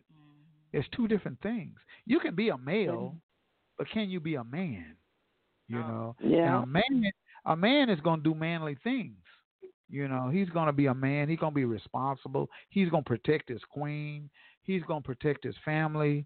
He's going to nurture. He's going to work hard, and he's going to put it in, you know. Yeah. Male, uh-huh. being, being just a male, you just can be just buck wild anyway. One thing that we have going on in our community is the fact that we have a lot of females raising young men who don't know mm-hmm. how to raise them as males. Right. I mean, as men. Right. Because if that young, say if, if young Johnny is only thirteen, twelve years old, and his mother done raised him, and he's twelve years old, and he doesn't have a man in his life, unless he got a mm. grand or grandpa or uncle or something that's coming over working with him. He's going. She can only raise him so far. Mm-hmm. Now, don't get me wrong. Mm-hmm. There have been some great women who've been able to uh, raise some good young men, but they're lacking in. But they're lacking in some areas of of of, ma- of manhood. Mm-hmm. They got malehood. They got manhood. They take them. The mother takes them to get a haircut and put the Nikes on them and keep them clean and stuff like that. Right. But they're missing a lot. Mm-hmm. You know, they're missing those mm-hmm. skills. They're missing those skill sets of how to paint, how to plumb, be a plumbers and painters and uh, uh, building buildings and stuff. Like Hispanics do that. You oh, know, yeah. their race they they they they have all that. So we're missing that these days. You know, where the mm-hmm. black female have to almost end up doing that type Everything of work herself. herself. Mm-hmm. You know, herself. She got to go out and go down to Home Depot and be ask, a plumber. And be a plumber. Right, exactly. And do all of this stuff herself. You know, and right. so it's a shame. Huh? It's a sin and a shame. It is it is, you know, and so some of these I think pastors and leaders in our community, self proclaimed leaders, need to see that as an issue. Mm-hmm. Well, right. if, they, if they would come out of that four walls just on Sundays yeah. and that's on Wednesday there night Bible study and get back involved in the community, mm-hmm. like, like they say Jesus did, did. Jesus did. He walked those streets. He wasn't in no four walls. No, he, you, he didn't have no address, fifteen twenty-two East Iroquois. Go over there and see Jesus. You know what I mean? Right. It wasn't like that at all. You know, and uh, it's just a thing to whereas I remember a time when pastors and churches were approachable back when mm-hmm. Ben Hill was around and, and Chappelle and all of the B S Roberts. They were approachable pastors. Mm-hmm. You didn't have to make no appointment to see them. Right. You know, and they were in the community physically doing things, you know, uh, Thomas Smith and all of those mm-hmm. pastors, and you can put your hands on them. Nowadays, right. you don't see a lot of the pastors in the community nope. out doing things. That's on the pulpit. On no, the pulpit. They have. They are too busy having security guards around them. Yeah, some of them have security guards and flashing on Facebook, and some of them are taking up collections. And you know, every Sunday, millions of dollars are being taken up in our community and throughout the you weekday know, in this city and that city. And then the church doors are, the church doors are locked. Mm-hmm. They locked up during the week. You know what I mean? Mm. When they, they don't understand that power is in numbers. If they could unite and get together and get out in front of the people, mm-hmm. and people could actually see them doing work, somebody posed then a it would be awesome. That the church well, itself well, is kind of the closest thing to, say, a group economic fund per se, but it's the closest thing that we have, because a group economic fund is specific to whoever donates. They have a piece in the the fund and, and the vision as to how it's actually implemented. Say we're going to buy this property, you own a piece of that property. But the church itself, you give every Sunday, every Wednesday, whenever.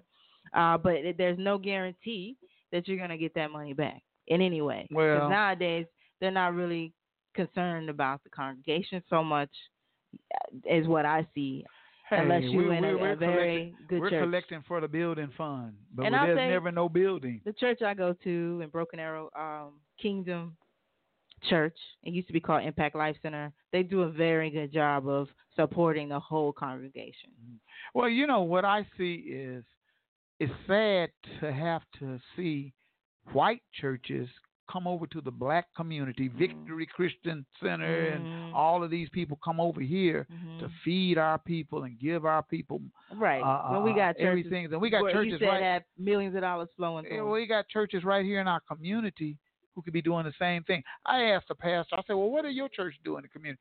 Well, we have a clothing and a, a pantry that we do once a year. Once a year. I said, once a year? People only eat once a year. I said, once a year? Come on, man. And a lot of our churches is, a lot of the people's leaving church. So, you know, yeah, it's a lot of people not young. going to churches anymore. So yeah, yeah, that's a big issue, too. Are, the young people are not going anymore. They don't believe in it because they don't. Well, they see, all at Transformation. Yeah, well, yeah, that's where they're at.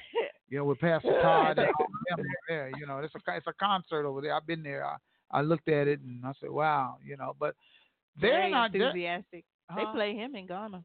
Yeah. Well, he's, he's all over television. He's all over the world, all over the globe. Mm.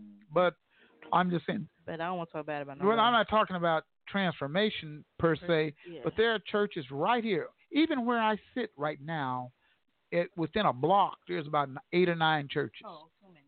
Right, right across the street from me is two. Too many. Two churches right across the street from right.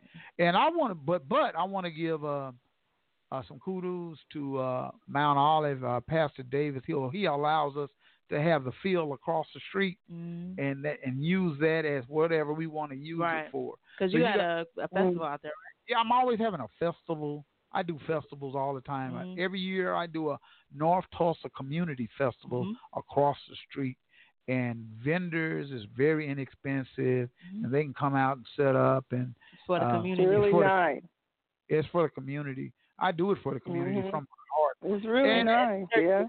The church let me use uh, the the property because mm-hmm. they own the property. And that's what needs to happen. And that's more. what needs to happen, you know. And uh, the thing about that is, it's all funded by black dollars. Mm-hmm. That festival, right? You know, I don't go to. So nobody Everybody, can have a say. Yeah, we just do it all within the community, right. and people donate, and uh, we just raise money and do fundraisers for that festival, you right. know. And I know we can do things if we put ourselves and our minds together mm-hmm. to obtain that things. Energy. It's yeah. that energy. But you got to have a vision, right? You know, and a passion to do things like that, you know. So and consistency. Consistency all the time. Right. Well, Miss Billy Parker, once again, tell our listeners you're on the phone, where you're located, you know, so they yes, can get on. Yes, Black Wall there. Street Market. We're located at fifty-six sixteen North Osage Drive. It's the cultural, if you're looking for any kind of cultural product and, and to learn your history and knowledge, you should come here. Uh, we're open ten, I mean, eleven to six, Tuesday through Saturday, and we're here for you. Wow, it's And we also have a community pride farmers market where you could come out and, and bring your children, and maybe they might want to grow a plant or something. But we're here oh. for you. All right. We're all here well, working together. Okay, working together. Hey, thank you for calling in. Hey, a lot of great information. Thank you. I have yeah. you. I'm going to have to get you on the show. You know, you overdue. Don, And Dawn Tree, you keep keeping on. Don't don't let nobody discourage you, because it's not easy out here. I hear you. Thank you, uh, Miss Parker. All right. That's and I love Parker. all of you all. And all right. I will be on the show for the festival. Okay. Sounds good. Okay. all, all right. right. Have a blessed day, y'all. Bye-bye. You too. You too. Bye-bye. That's Miss Billy Parker. Hey, you yes. guys go up there and support her. You know, Black Wall Street Market. Mm-hmm. Well, hey, we're going to take a, a break, and we're going to come right back. You're on the Bob Eaton Show, where we tell our stories our way. You can dial that number six four six, seven one six, five five two five, and don't forget to press that one button. You know what I mean? That's what we're going to do. We'll be right back, so stick around.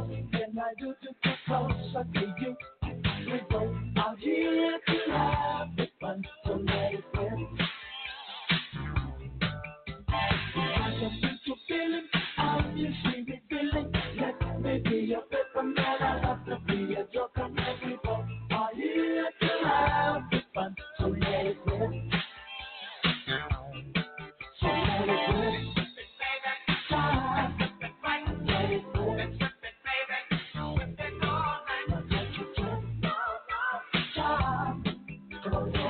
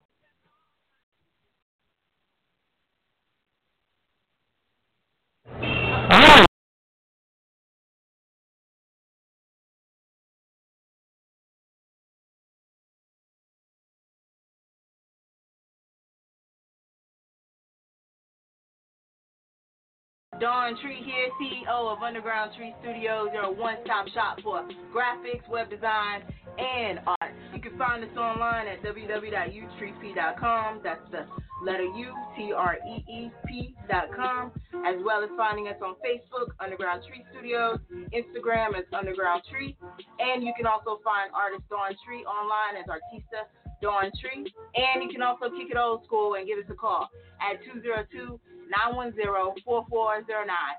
Don't hesitate to call us. All it takes is a ten-minute consultation, and we can have you hooked up. Peace.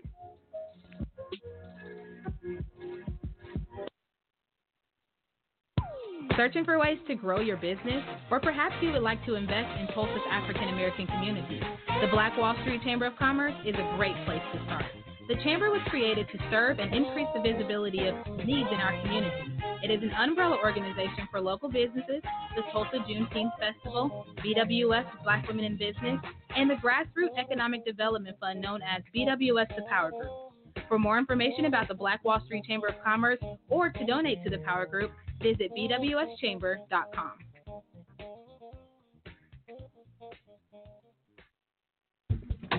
Hi, I'm Denise Parker with Midtown Embroidery.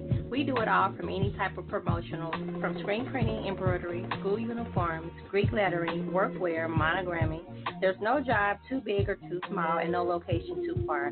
Let us be your one-stop shop. We're located at twenty-eight oh eight East fifteenth Street, Tulsa, Oklahoma, seven four one oh four. Our phone number is nine one eight, nine eight two, three two five four. Our email address is denise dot tulsa midtown at gmail dot com. Thank you.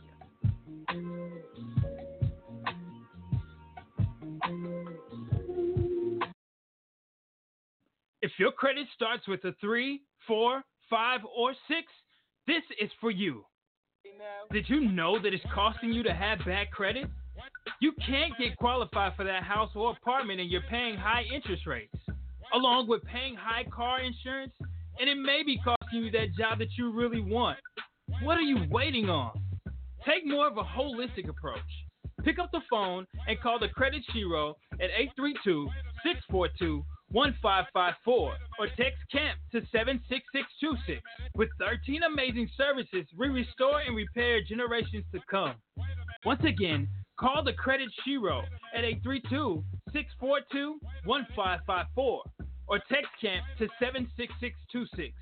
If you know better, you do better. Only the Credit Shiro can help you to save the day.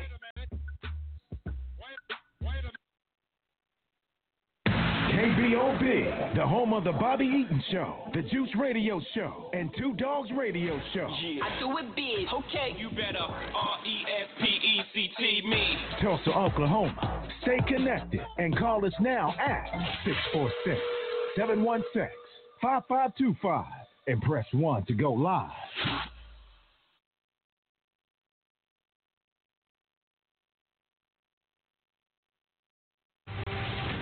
We use our platform to promote today's leaders while inspiring tomorrow's. And we super serve our local community while helping you serve the world. We are Eaton Media Services, a full-service media company providing promotion, videography, recording services, and more. Connect with us today to find out how we can help you entertain, empower, and inform at eaton media services dot com. Ladies and gentlemen, the all-new K B O B eighty-nine point nine F M, black-on-black community.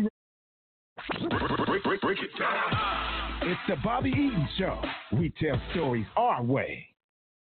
Ah, yeah. Welcome back to the Bobby Eaton Show. And like they said, we tell stories our way.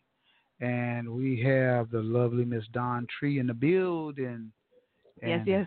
We've Still been here. talking about a lot of stuff, you know, and covering a lot of areas of life, you know, in general. And uh, yeah, it's like medicine to me. Yeah, it is. Food. Mm-hmm. You know, getting fed. This belly's just getting big. Right. You know what I mean? And uh, I love natural vegetables. I, le- I love talking about black issues and black people and uh, what we can do to improve, to go forward, mm-hmm. you know, and stop the hate. Yes. You know, because there's a lot of hate in our community amongst ourselves. Right. And I think that's a learned Uh, taught behavior mm-hmm. that comes goes back as far as slavery. Right. You know, slave master used to make us whip each other and beat each other, mm-hmm. you know. So we got to understand that and start loving each other again, because the division is there between uh, black men and black women. You know, we're not loving each other like we once loved each other here in the United right. States of America. And love, for me, it doesn't mean sex. No, you know, I don't. I don't mean sex. You know that. It's about supporting, and mm-hmm. when you have a skill set and you can introduce that to someone and help them in some when you way. Can, when you can care for someone without caring just for yourself, right? And you can really care for them in a way, in a godly like, a, a godly like way. You know uh, what they say, agape love or whatever. Yes. And you can care for them and your buddies and your friends, mm-hmm. and you can just really feel that person, right? Rather than always dependent upon sex. See, sometimes we get hung up on the sex. Agape love is that unconditional love. Unconditional love. Phileo love is that brotherly love. Yeah, that's yeah. yeah there you go. You know, and uh, we can start loving each other again, because it's so much division between black men and black women today. You know, and by I, design. It's, and it's by design. Yeah, it's by design, and a lot of brothers are incarcerated. Sixty-eight percent of the prison system are black males, you know, and we're only fourteen percent of the United States of America. And I was recently at the Smithsonian in D C, mm-hmm. uh, the African American Smithsonian, and they talk about Angola. Angola. Which is, Angola, yeah. which is a big prison. And oh, yeah. And I didn't even know about it. I think you never knew Louisiana. about Angola in Louisiana? Yeah, I was just yeah, like, Angola. Why? And it's even called after an African country. Mm-hmm. Like, how disrespectful is that? Yeah. And it's the biggest prison. And house the most African Americans. African Americans. It's crazy. Right down there in Angola. Angola. It's brothers in prison from for minimal crimes, mm-hmm. little bitty things that they did, and they couldn't get out because they didn't have the finances. Right. To get Can't out. Can't post bail. Can't post bail. They need one hundred fifty dollars just right. to get out of jail. And they in there. Can't do it, so they transfer them on to prison. Mm-hmm. Prison pipeline. Now you know that ain't right. You know it's not right. You know, Oklahoma, the most incarcerated females in the nation, mm-hmm. right here in Oklahoma. Right. You know. And now that they're legalizing marijuana everywhere. Oh my so goodness. They need to automatically release those in prison, I, I, in jail. I think so for too. For petty crime. They got if it big crimes. They got guys in there who got busted for marijuana, spending ten years. You know, and they they've been in there and they've done three or four years. Right. They need to go and let them out. Yeah, and I know they you know. pardon quite a few, but they need mm-hmm. to pardon quite more. a few more. More. Yeah, just go and all let, of them. let them out, you know. Yes. And that's something that they need to do. Well, you know, it's the system. That's yeah. the way they can control. Because, see, here in Oklahoma, we have a lot of privately owned prisons, mm. owned by private people. Right. And they got to keep those prisons full in order to make that money, which they get from the government. And I know, you know? Ava DuVernay had a film uh, called, what, thirteenth Amendment, and mm-hmm. she talks a lot about that. Mm-hmm. And I know she talked semi-recently while Trump has been in office, and she said a lot of those things have changed. Uh, the laws have innately changed mm-hmm. through that this new administration. Uh, but also, I recently got into law school at the University of Oklahoma. Oh, so, so you you taking it up now? Uh, in the summer, I will start. I've been accepted, and so I will. It's an indigenous indigenous people's law program, and so I never saw myself being a lawyer. But you want to get into that? Really? This, I mean, I, I really at this point I can't even see myself practicing it as an actual lawyer. But to know that information uh, in the judicial system, I feel like that's key in order to fight this oppression that we are under and have been under. And if you look mm. back into history, you know, a lot of the change For comes you. from the judicial. I never knew you would want to go in that direction, but right. wow. But, you know, that's I have different. I have a business side, I have an analytical side, but then I also have this very creative side. Okay. And a lot of my art is spawned from social and economic issues. That's why I create. Yeah, and we need that representation. Mm-hmm. You know, we don't have a lot of it. You know, very few attorneys and very few um, people who can help us. Right. You see the you know, same ones over and over. They're tired. Taking on all the cases. And through that, their mental health is probably not the best either. You know? Mm-hmm. So we have to diversify and fight the system in different ways. Not, you know, we'll see what God leads me to do, but I definitely need that knowledge. Yeah. Well, you're going to get it. Yeah. Mm-hmm. It's gonna take some time. Oh, well, you know, you you go, you're young. And slow so, and steady. Guy yeah. Troop, who just opened the Black Wall Street Liquid Lounge, he oh, just yeah. said this out of his mouth, and this is the reason why I love the turtle too, and the, the story behind the turtle, tortoise and the hare. Mm-hmm. Slow and steady wins the race. Yeah, and speaking of that Black Wall Street Liquid Lounge, mm-hmm. Guy Troop and my brother Dwight Eaton uh, went down. They had a concept, you know, and the concept was coffee shop, social place where you can get culture as well. Mm-hmm. And all that. You got a lot of artwork down there. Yeah, you know, Truth commissioned me to do yeah. some art on the wall. Mm-hmm. You got so a lot of that down that. there. So I kind of go down there every day, at least for a few minutes. Okay. And sit and drink a cup of coffee and on the computer and mm-hmm. socialize with whoever's in there. And it's on Greenwood. Right there on the heart of Greenwood. That's Jan where it's, Greenwood. That's where it's at, you know. So you need to go on down there. Yeah, right know. behind Lefty's. Right, right next door, right mm-hmm. there, you know. So just need to go down there and do that. Well, look here, we're coming to the close of the show, and uh, I want to thank uh, each and every one of you who tuned in, who listened, and uh, hey, Don, glad you could come out, your busy schedule, spend some time with us. Well, thanks for inviting me, really. Yeah, you know? yeah, and, and we're going to uh, get you back. The conversation yeah. was easy. Yeah, it was thanks easy. for your questions. Yeah, it was easy, yeah. and hey, you know, we're going to get you back up in here. At first, I was like, two hours. Yeah, you said, whoa, everybody, two hours, Ooh, you know. But, but that's just over with. It was very smooth. It yeah, very smooth and over with. Yeah. So thanks for coming out, okay? Oh, yeah. And maybe uh, check me out on Facebook yeah, or on te- Instagram. Yeah, tell us how to get in touch. Underground Tree is my uh, handle on Instagram.